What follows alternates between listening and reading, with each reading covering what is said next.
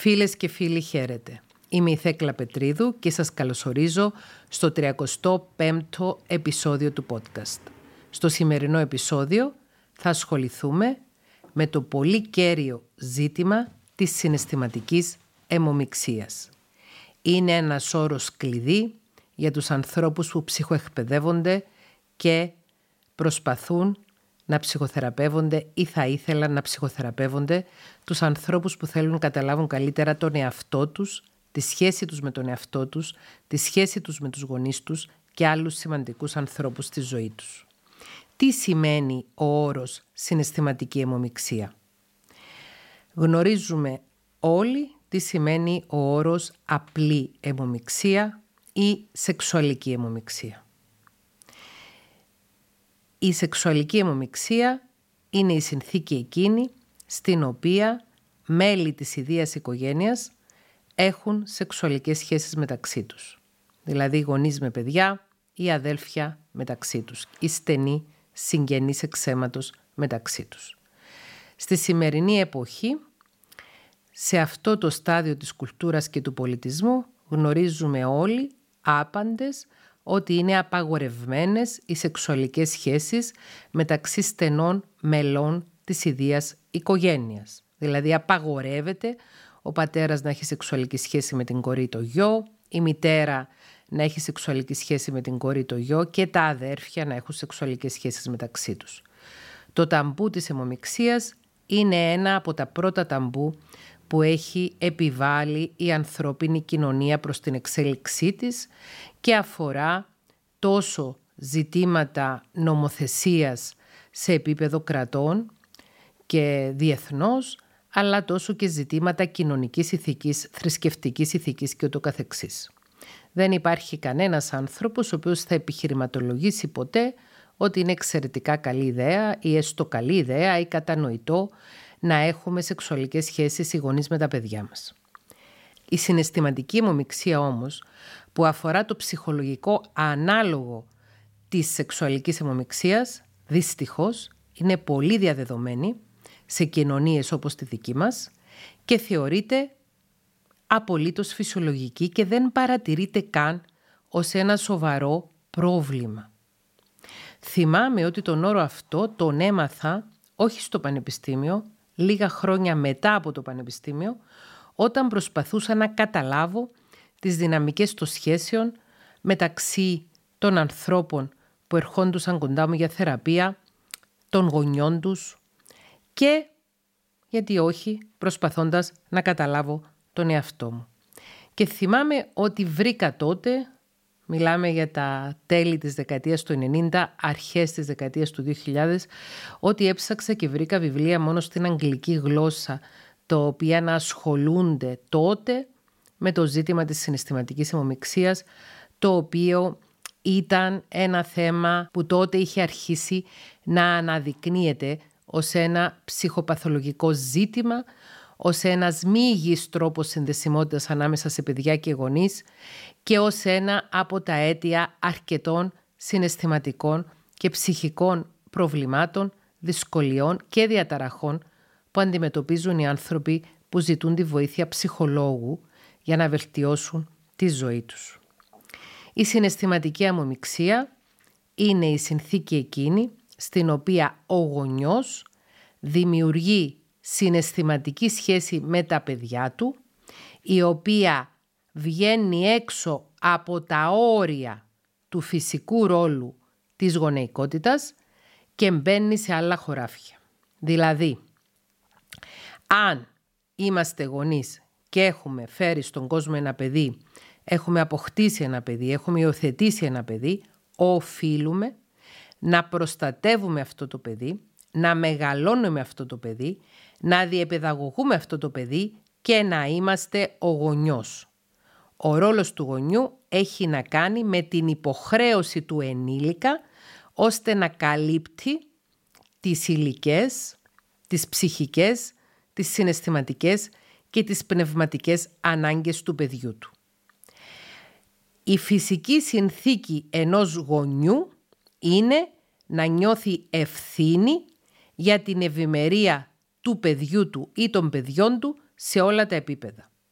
όχι μόνο στο πρώτο επίπεδο το υλικό, δηλαδή να του παρέχει στέγη, τροφή, ρούχα, πρόσβαση στη μόρφωση και ούτω καθεξής, αλλά και στα υπόλοιπα επίπεδα που έχω αναφέρει. Στο συναισθηματικό επίπεδο έχει τεράστια ευθύνη ο γονιός να καλύψει συναισθηματικά το παιδί του, να είναι ο γονιός παρόν στη ζωή του παιδιού του, να στηρίζει συναισθηματικά το παιδί του, να ανταποκρίνεται στα συναισθηματικά αιτήματα του παιδιού του για αγάπη, στοργή, τρυφερότητα, να είναι ενεργός γονέας, δηλαδή να ασχολείται ουσιαστικά με το παιδί του και να του μεταφέρει την αγάπη, την συνδεσιμότητα, τον ανθρωπισμό, τις ανθρωπιστικές αξίες, τις αρετές, τις οποίες υποτίθεται πως θα έπρεπε να έχει κάποιος για να αποτολμήσει να γίνει γονέας. Δυστυχώς όμως, νομίζω ότι δεν χρειάζεται να είσαι ψυχολόγος για να το αντιληφθείς, ζούμε σε μια κοινωνία στην οποία ο Πάσαΐς, χωρίς να έχει καμία ψυχική, συναισθηματική και πνευματική επάρκεια, αποτολμάει να γίνει γονέας και θεωρεί τα παιδιά του κτήματά του, τα οποία μπορεί να τα χρησιμοποιήσει για να καλύψει τις δικές του συναισθηματικές ανάγκες. Σε αυτό το podcast έχουμε μιλήσει αρκετές φορές για τοξικές, κακοποιητικές, ψυχικές συμπεριφορές. Έχουμε μιλήσει για την αδιόρατη ψυχική κακοποίηση, την αρκισιστική κακοποίηση, την τοξικότητα, τους ανθρώπους με αλαζονία και δικαιωματισμό και μια πολύ ύπουλη, αδιόρατη, ψυχικά κακοποιητική στάση. Η συναισθηματική αιμομηξία αποτελεί κακοποίηση των παιδιών από τους γονείς. Και δεν είναι μία κακοποίηση η οποία πρέπει να περνάει απαρατήρητη επειδή είναι μόνο σε ψυχικό και συναισθηματικό επίπεδο. Είναι μια μορφή κακοποίησης την οποία πρέπει να την κοιτάξουμε, να την αναγνωρίσουμε και να προσπαθήσουμε συνειδητά να προστατεύσουμε τα παιδιά, τα παιδιά που είναι πολύτιμα από τέτοιες κακοποιητικές συμπεριφορές. Οι γονείς οι οποίοι προβαίνουν σε πράξεις συναισθηματικής αιμομιξίας είναι γονείς που έχουν ανεπίλητα συναισθηματικά και ψυχικά προβλήματα και ήδη έχουν ένα παρασιτικό στυλ προσωπικότητας. Πρόκειται για παράσιτα, για ενεργειακά βαμπύρ, για ανθρώπους οι οποίοι ρουφούν την ενέργεια των άλλων ανθρώπων και δεν έχουν καμία απολύτως ενοχή και δεν έχουν τίποτα που να τους σταματάει από το να ρουφάνε ανεξέλεκτα την ενέργεια των ίδιων τους των παιδιών. Πρόκειται για πολύ συχαμένες καταστάσεις, πολύ συχαμένες περιπτώσεις ανθρώπων. Με θυμώνει αφάνταστα το φαινόμενο της συναισθηματικής αιμομιξίας. Μου σηκώνεται η τρίχα κάγκελο όταν ακούω περιστατικά συναισθηματικής αιμομιξίας. Γιατί από τη θέση του ψυχολόγου έχω γνωρίσει χιλιάδες περιπτώσεις παιδιών τα οποία βιάστηκαν ψυχικά από τους γονείς τους και συνέχισαν στην ενήλικη ζωή τους να κουβαλούν βαρύ σταυρό, το σταυρό της ψυχικής κακοποίησης, του ψυχικού βιασμού που δέχθηκαν από ιδεχθείς γονείς. Πρόκειται για μια ιδεχθή συμπεριφορά και πράξη, η οποία πέρα από τον παρασιτισμό του γονέα πάνω στο παιδί, αποδεικνύει και την παντελή έλλειψη σεβασμού του γονέα προς το παιδί. Ένας γονιός ο οποίος προκαλεί συναισθηματικά αιμομιχτική σύνδεση με το παιδί του δεν σέβεται με τίποτα το παιδί του. Καταχράται το γονεϊκό ρόλο και παραβιάζει τα υγιή ψυχοσυναισθηματικά όρια σε μία οικογένεια. Σε μία υγιή οικογένεια, σε μία οικογένεια ψυχοσυναισθηματικά υγιή, οι γονείς αναλαμβάνουν το ρόλο του γονέα και τα παιδιά αφήνονται να είναι παιδιά. Δυστυχώς, όπως είπα και προηγουμένως, είναι ένα πρόβλημα πολύ συχνό στην Αγία Νότ, εντός εισαγωγικών, ελληνική οικογένεια. Υπάρχουν μάλιστα και γενικές παραδόσεις, αλλά και κατατόπων παραδόσεις, που θέλουν τα παιδιά να φροντίζουν για την ευημερία των γονέων τους από νεαρή ηλικία, όχι στην ενηλικίωση. Γνωρίζουμε όλοι ότι η ελληνική κοινωνία προστάζει τα ενήλικα παιδιά να φροντίζουν τους ηλικιωμένους γονείς τους. Ακόμη και ηλικιωμένους γονείς οι οποίοι μπορεί να είναι αδίσταχτοι κακοποιητές των παιδιών τους σε όλη τη διάρκεια της ζωής των παιδιών τους. Δεν είναι όμως μόνο για τα ενήλικα παιδιά και τους ηλικιωμένους γονείς που υπάρχει αυτό το κοινωνικό στερεότυπο ότι ένα καλό παιδί πρέπει να τα φροντίζει. Υπάρχουν κατά τόπον παραδόσεις σε διάφορες περιοχές της Ελλάδος όπου θεωρούν ότι το παιδί πρέπει να φροντίζει το γονιό. Αυτές οι παραδόσεις φθήνουν τα, τα τελευταία χρόνια, τις τελευταίες δεκαετίες. Υπάρχουν όμως ακόμη οικογένειες οι οποίες κρατούν αυτές τις παραδόσεις. Κακός. Κακώς διατηρούνται οι παραδόσεις αυτές, γιατί στην ουσία όταν συμβαίνει συναισθηματική αιμομιξία, ο γονιός αποποιείται πλήρως του ρόλου του και το μεταθέτει στο παιδί. Δεν είναι ο ρόλος του παιδιού να φροντίζει το γονιό. Είναι ο ρόλος του γονιού να φροντίζει το παιδί και ο ρόλος του παιδιού είναι να απολαμβάνει τη φροντίδα του γονιού την οποία και δικαιούται. Στην ουσία δηλαδή, όταν συμβαίνει το φαινόμενο της συναισθηματικής αιμομιξίας, αντιστρέφονται οι ρόλοι. Και ο γονιός γίνεται παιδί και το παιδί γίνεται γονιός. Αυτό αποτελεί ένα σοβαρό, σημαντικό, ψυχικό τραύμα για το παιδί και προκαλεί τεράστια κενά στην ψυχοσυναισθηματική διαπαιδαγώγηση του παιδιού. Είναι πολύ σοβαρό ζήτημα. Είναι πολύ σοβαρό θέμα. Δεν είναι αστείο. Η συναισθηματική αιμομιξία προκαλεί σοβαρότατα προβλήματα και δυσκολίες και στην ψυχική υγεία και ισορροπία των ανηλίκων παιδιών τα οποία είναι γονιοποιημένα, αλλά και δυσκολίες στην ενήλικη ζωή αυτών των παιδιών. Όταν ένα παιδί μεγαλώνει έχοντας έγνοια να φροντίσει το γονιό του, έχοντας έγνοια να προστατεύσει το γονιό του από οτιδήποτε, στερείται με αυτόν τον τρόπο την ευκαιρία να ζήσει ξέγνιαστα την παιδικότητα του. Να βιώσει με υγιή και φυσιολογικό τρόπο όλα τα στάδια της ανάπτυξης του. Τα παιδιά δικαιούνται να είναι παιδιά. Τα παιδιά δικαιούνται να είναι ξέγνιαστα. Τα παιδιά δικαιούνται να μην έχουν ευθύνες, άγχη, να μην νιώθουν υποχρεώσεις. Έχουν μια ολόκληρη ζωή μπροστά τους όταν ηλικιωθούν να τα βιώσουν όλα αυτά.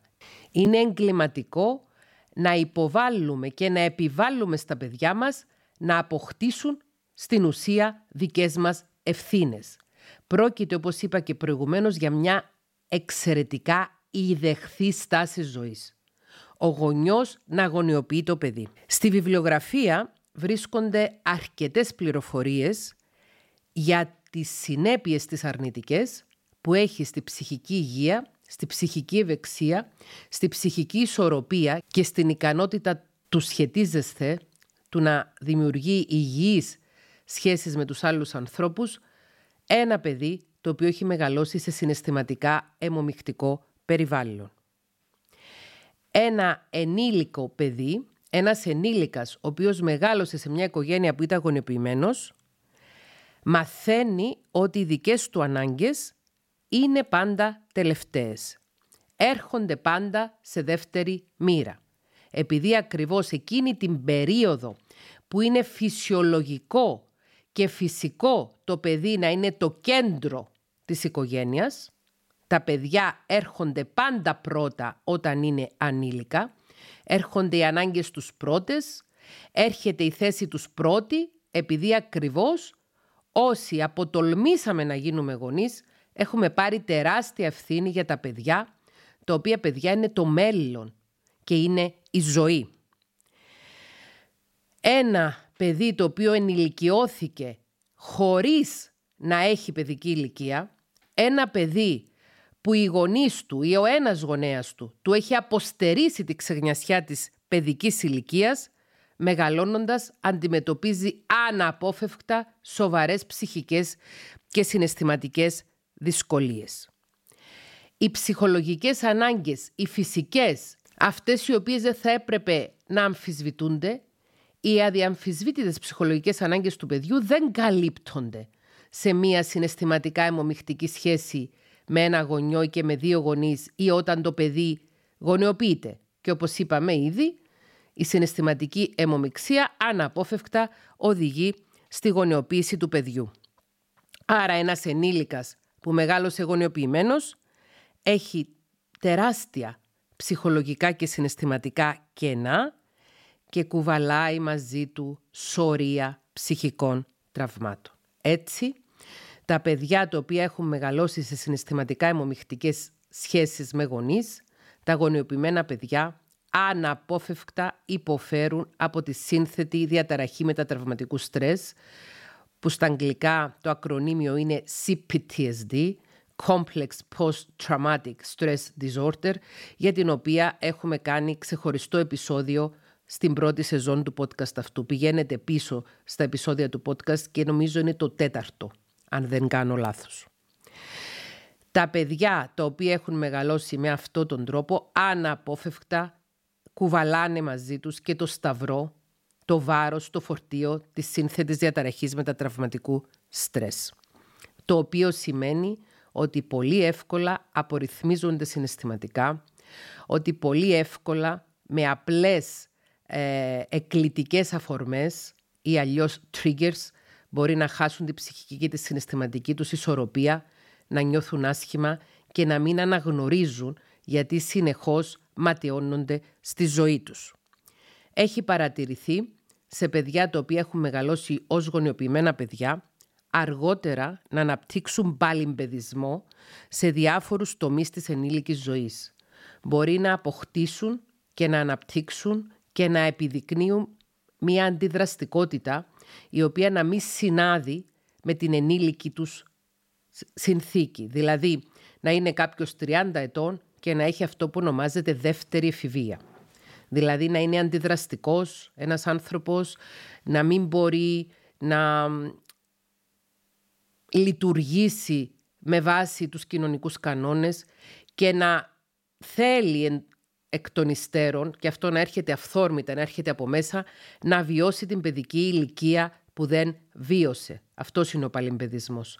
Ενήλικες άνθρωποι οι οποίοι όχι επειδή το επιλέγουν, όχι επειδή το κάνουν επίτηδες, αυθόρμητα, υποσυνείδητα, βγάζουν συμπεριφορές τέτοιες οι οποίες ήταν αποδεχτές και αναμενόμενες στην παιδική και εφηβική ηλικία, αλλά λόγω του ότι μεγάλωσα σε ένα συναισθηματικά αποστερημένο περιβάλλον, μέσα σε συναισθηματική αιμομιξία και γονιοποιημένη, δεν τους δόθηκε ποτέ ευκαιρία να τα βιώσουν αυτά. Και αυτό μπορεί να έχει καταστροφικές συνέπειες στις σχέσεις των ενήλικων αυτών ανθρώπων οι οποίοι παλιμπεδίζουν. Δηλαδή, επειδή ένα παιδί έχει σταθεί βράχος και έχει γίνει γονιός του γονιού του, μεγαλώνοντας να μην μπορεί να έχει ισότιμες σχέσεις με άλλους ενήλικες. Να παρουσιάζει ακόμη και φόβο της δέσμευσης, να σαμποτάρει τις διαπροσωπικές του σχέσεις, τις ερωτικές του σχέσεις, τις φιλίες του και ούτω καθεξής. Στην ουσία, ένα παιδί που έχει μεγαλώσει γονιοποιημένο έχει τεράστια ανάγκη από αγάπη, από τρυφερότητα, από στοργή, την οποία δεν έλαβαν στην παιδική τους ηλικία.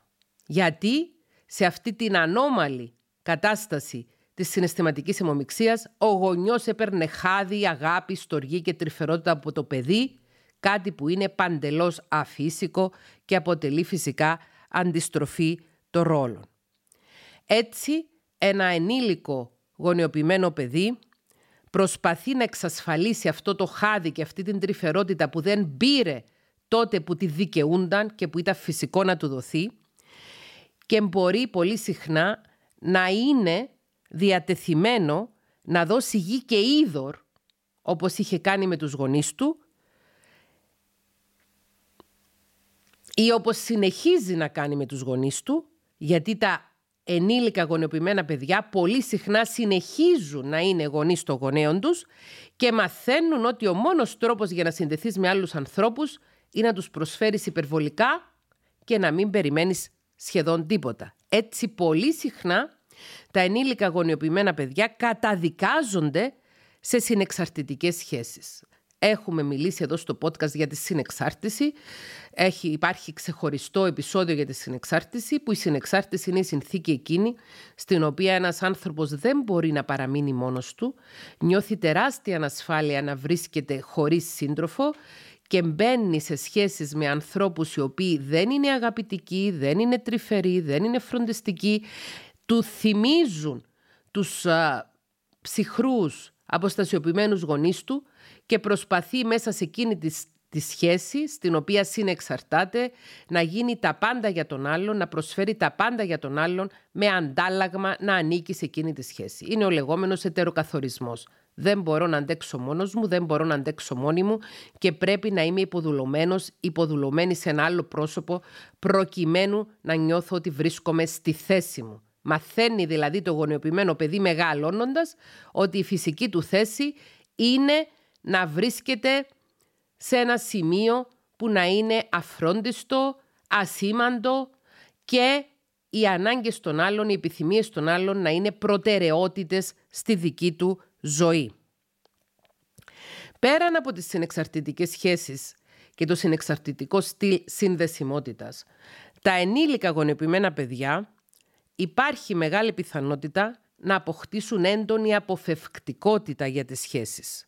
Να φοβούνται δηλαδή το συναισθηματικό δέσιμο με έναν άλλον άνθρωπο επειδή υπάρχει πάντοτε ο φόβος ότι αν δεθούν με κάποιον άλλον άνθρωπο αυτός θα τους εκμεταλλευτεί και θα τους απομυζήσει συναισθηματικά και ψυχικά και ενεργειακά, αν θέλετε, όπως έχουν κάνει και συνεχίζουν να κάνουν οι γονείς τους. Έτσι, παιδιά ενήλικα γονιοποιημένα πολύ συχνά μπορεί να αναπτύξουν θέματα εμπιστοσύνης και ανασφάλειας και να έχουν ένα αποφευκτικό στυλ δεσμούς. Σε αυτό το σημείο θέλω να πω ότι μπορεί να παρατηρηθεί μία συνθήκη στην οποία ένας ενήλικας που μεγάλωσε ως γονιοποιημένο παιδί να έχει και συνεξαρτητικά στοιχεία δεσίματος και αποφευκτικότητα. Όσο και αν ακούγεται αυτό παράδοξο. Η αποφευκτικότητα παρουσιάζεται κυρίως όσον αφορά στην επιλογή συντρόφου και όσον αφορά στο δισταγμό για να μπει σε μία ερωτική σχέση. Και η συνεξάρτηση αναπτύσσεται όταν πλέον μπει σε μία σχέση. Το έχω δει πολύ συχνά στην κλινική πρακτική, ότι πρόσωπα τα οποία αντιλαμβάνονται ότι λανθασμένα έχουν συνεξαρτηθεί στο παρελθόν, στην προσπάθεια τους να αποφύγουν να συνεξαρτηθούν ξανά, να είναι αποφευκτικά ως προς τη δημιουργία σχέσεων, αλλά αν επιλέξουν και όταν επιλέξουν να μπουν σε μια σχέση πάλι να συνεξαρτώνται. Σε αυτό το σημείο θέλω να πω ότι είναι απαραίτητο απαραίτητο, αδιαπραγμάτευτο ότι ένας άνθρωπος με συνεξαρτητικό στυλ δεσίματος, με συνεξαρτητικό στυλ προσωπικότητας, ένας άνθρωπος που έχει μεγαλώσει σε ένα νοσηρό περιβάλλον συναισθηματικής αιμομιξίας και μεγάλωσε ως γονεοποιημένο παιδί, πρέπει οπωσδήποτε, οπωσδήποτε να κάνει ψυχοθεραπεία για όσο καιρό χρειαστεί, προκειμένου να ενδυναμωθεί ψυχικά να αναγνωρίσει τα λανθασμένα μοτίβα σχέσεις με τον εαυτό του και τους άλλους ανθρώπους και να μπορέσει να τα ανατρέψει, να τα εξηγιάνει. Και φυσικά δεν είναι μόνο η ψυχοθεραπεία, είναι και η ψυχοεκπαίδευση, το να παρακολουθεί κάποιος τακτικά δηλαδή ψυχοεκπαιδευτικά βίντεο, όπως αυτά του επεισόδια του podcast και όπως τις τέσσερις και πλέον χιλιάδες βίντεο ψυχοεκπαιδευτικού περιεχομένου που υπάρχουν στο κανάλι μου στο YouTube, να παρακολουθεί τακτικά τα ψυχοεκπαιδευτικά βίντεο και να προσπαθεί και με καθημερινό εντατικό πνευματικό αγώνα να αλλάξει τον τρόπο που βλέπει τον εαυτό του και να αλλάξει τον τρόπο που συνδέεται με τους άλλους ανθρώπους.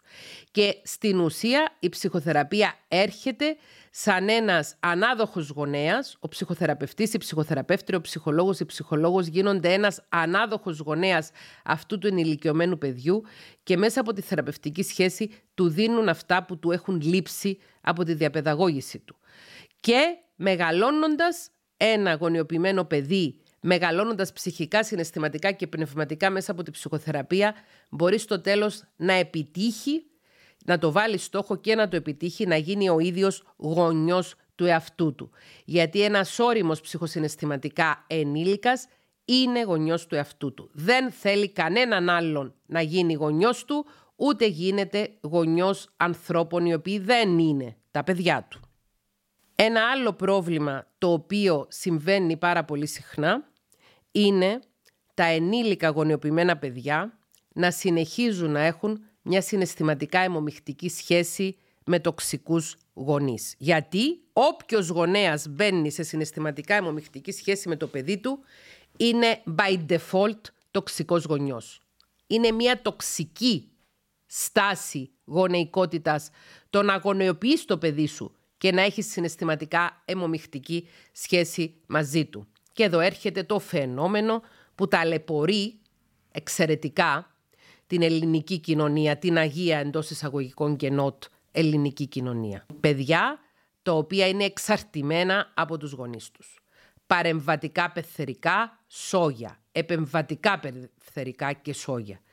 Σας υπενθυμίζω το προηγούμενο επεισόδιο αυτού του podcast, το οποίο είχε ως θέμα μια μελέτη περίπτωσης, στην οποία διαφαίνεται ξεκάθαρα η συναισθηματικά αιμομιχτική σχέση που είχαν οι γονείς του ανδρός με το γιο τους και η παρεμβατικότητα τους, η επεμβατικότητα τους στη ζωή του, η οποία κατέληξε στο να τους στερήσει και τα δυο του πόδια. Πρόκειται για το προηγούμενο επεισόδιο, το επεισόδιο 34, το οποίο βγήκε την προηγούμενη εβδομάδα. Δεν το παρακολουθήσατε, σας προτείνω να το παρακολουθήσετε, γιατί πρόκειται για μια συγκλονιστική ιστορία.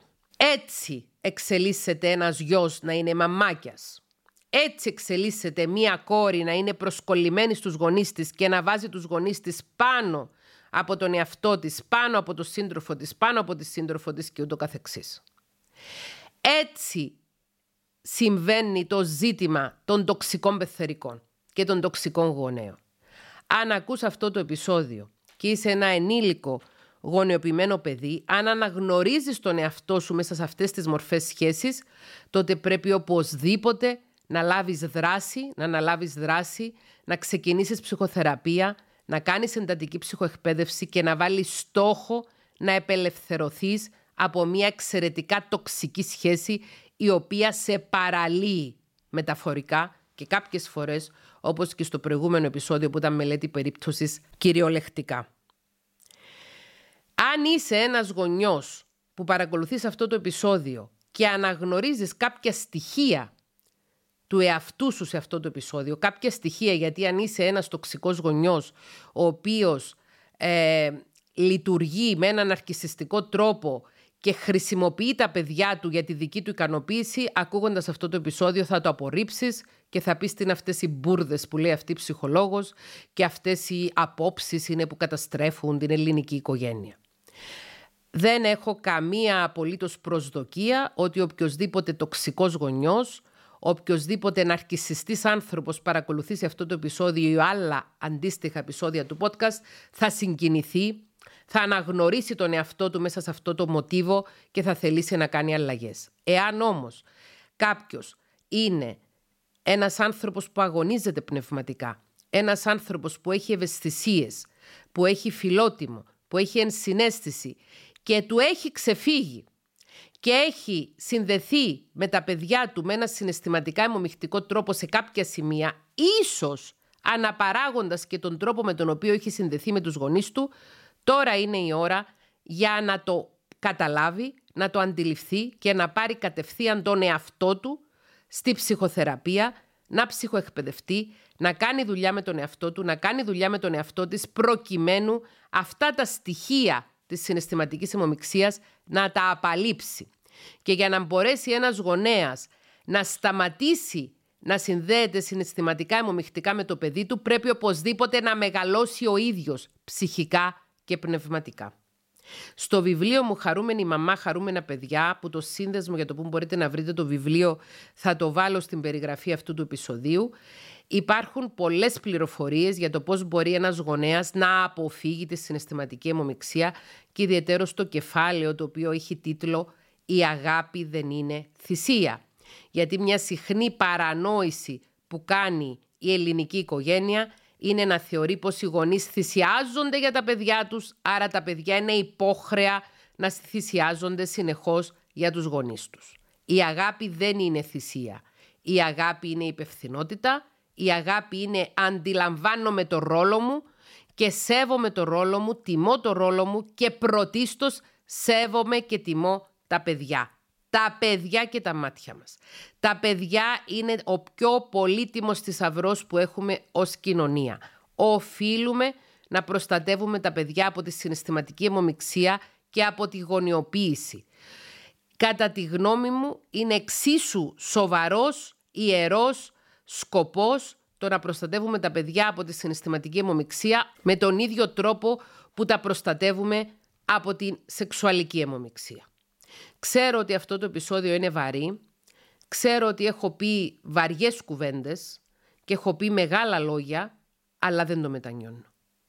Ως ψυχολόγος που έχω εργαστεί για τουλάχιστον 20 χρόνια με ενήλικες, ζευγάρια, οικογένειες και νεαρούς ενήλικες, θεωρώ ότι αυτό είναι το νούμερο ένα πρόβλημα το οποίο αντιμετωπίζουμε οι Έλληνες όσον αφορά στη σχέση μας με τον εαυτό μας, στη ψυχοσυναισθηματική μας ορίμανση, στην ικανότητά μας να σχετιζόμαστε υγιώς με τον εαυτό μας και τους άλλους ανθρώπους. Κλείνοντας αυτό το επεισόδιο, θέλω να σας υπενθυμίσω ότι έχει κυκλοφορήσει πρόσφατα το βιβλίο μου Θέλω να σου μιλήσω για τη ζωή ψυχή μου, του οποίου επίσης το σύνδεσμο για το πώς να το αποκτήσετε θα συμπεριλάβω στην περιγραφή αυτού του βίντεο. Σας προσκαλώ να έρθετε και στο κανάλι μου στο YouTube όσοι δεν βρίσκεστε, γιατί καθημερινώς ανεβάζω ψυχοεκπαιδευτικά βίντεο, τα οποία χρησιμεύουν ως προς το να είμαστε σε εγρήγορση, να αντιλαμβανόμαστε καλύτερα τον εαυτό μας και να προστατευόμαστε από σοβαρές παγίδες. Είναι τεράστια παγίδα να αγωνιοποιήσουμε τα παιδιά μας. Είναι τεράστια παγίδα να προβούμε σε συναισθηματική αιμομιξία. Είναι τεράστια παγίδα να είμαστε γονιοποιημένα παιδιά. Είναι τεράστια παγίδα να συνεχίζουμε να ζούμε μια ζωή στην οποία εμείς να μην έχουμε αξία και την αξία να την έχουν οι γονείς μας. Είναι άλλο ζήτημα το να σεβόμαστε τους γονείς μας και άλλο ζήτημα το να γινόμαστε γονείς το γονιό μας. Και ο σεβασμός είναι κάτι το οποίο κερδίζεται. Έχω παρατηρήσει προσωπικά στην κλινική πράξη αλλά και στη ζωή ότι παιδιά που έχουν μεγαλώσει με σεβασμό από τους γονείς τους, παιδιά που οι γονείς τους τα σέβονταν και τα σέβονται, παιδιά που οι γονείς τους τους επέτρεψαν να είναι παιδιά και τα φρόντισαν ως όφυλαν, μεγαλώνοντας να σέβονται τους γονείς τους επειδή το αξίζουν. Όχι επειδή το νιώθουν ως μια υποχρέωση έναντι στους καημένους τους γονείς τους οι οποίοι χρειάζονται βοήθεια και προστασία. Τα παιδιά τα προστατεύουμε. Δεν τα βάζουμε στη θέση να μας προστατεύουν. Τα παιδιά τα προσέχουμε ως πολύτιμα που είναι. Δεν δικαιούμαστε οι γονείς να βιάζουμε ψυχικά τα παιδιά μας. Δεν δικαιούμαστε οι γονείς να χρησιμοποιούμε τα παιδιά μας για να νιώθουμε εμείς καλύτερα. Δεν δικαιούμαστε οι γονείς να παίρνουμε συναισθηματική ικανοποίηση από τα παιδιά μας του είδους της συναισθηματική ικανοποίηση και την παρηγοριά που θα έπρεπε να δίνουμε ήδη στον εαυτό μας ή να παίρνουμε από άλλες ενήλικες ισότιμες σχέσεις. Τα παιδιά και τα μάτια μας. Στα σχόλια του βίντεο στο YouTube θα ήθελα, εάν νιώθετε ότι ταυτίζεστε ίσως με κάποια από όσα έχουν λεχθεί σε αυτό το επεισόδιο, να μου γράψετε παραδείγματα συναισθηματικής αιμομιξίας που έχετε στο μυαλό σας ή που σας έρχονται στο μυαλό σας ακούγοντας αυτά. Η συναισθηματική αιμομιξία αποτελεί ένα πολύ σοβαρό πρόβλημα στην ελληνική κοινωνία και οφείλουμε να ανοίξουμε τα μάτια μας και να το δούμε έστω και αν πονάει. Σας ευχαριστώ που παρακολουθήσατε και αυτό το επεισόδιο. Θα τα πούμε στο επόμενο. Φιλιά!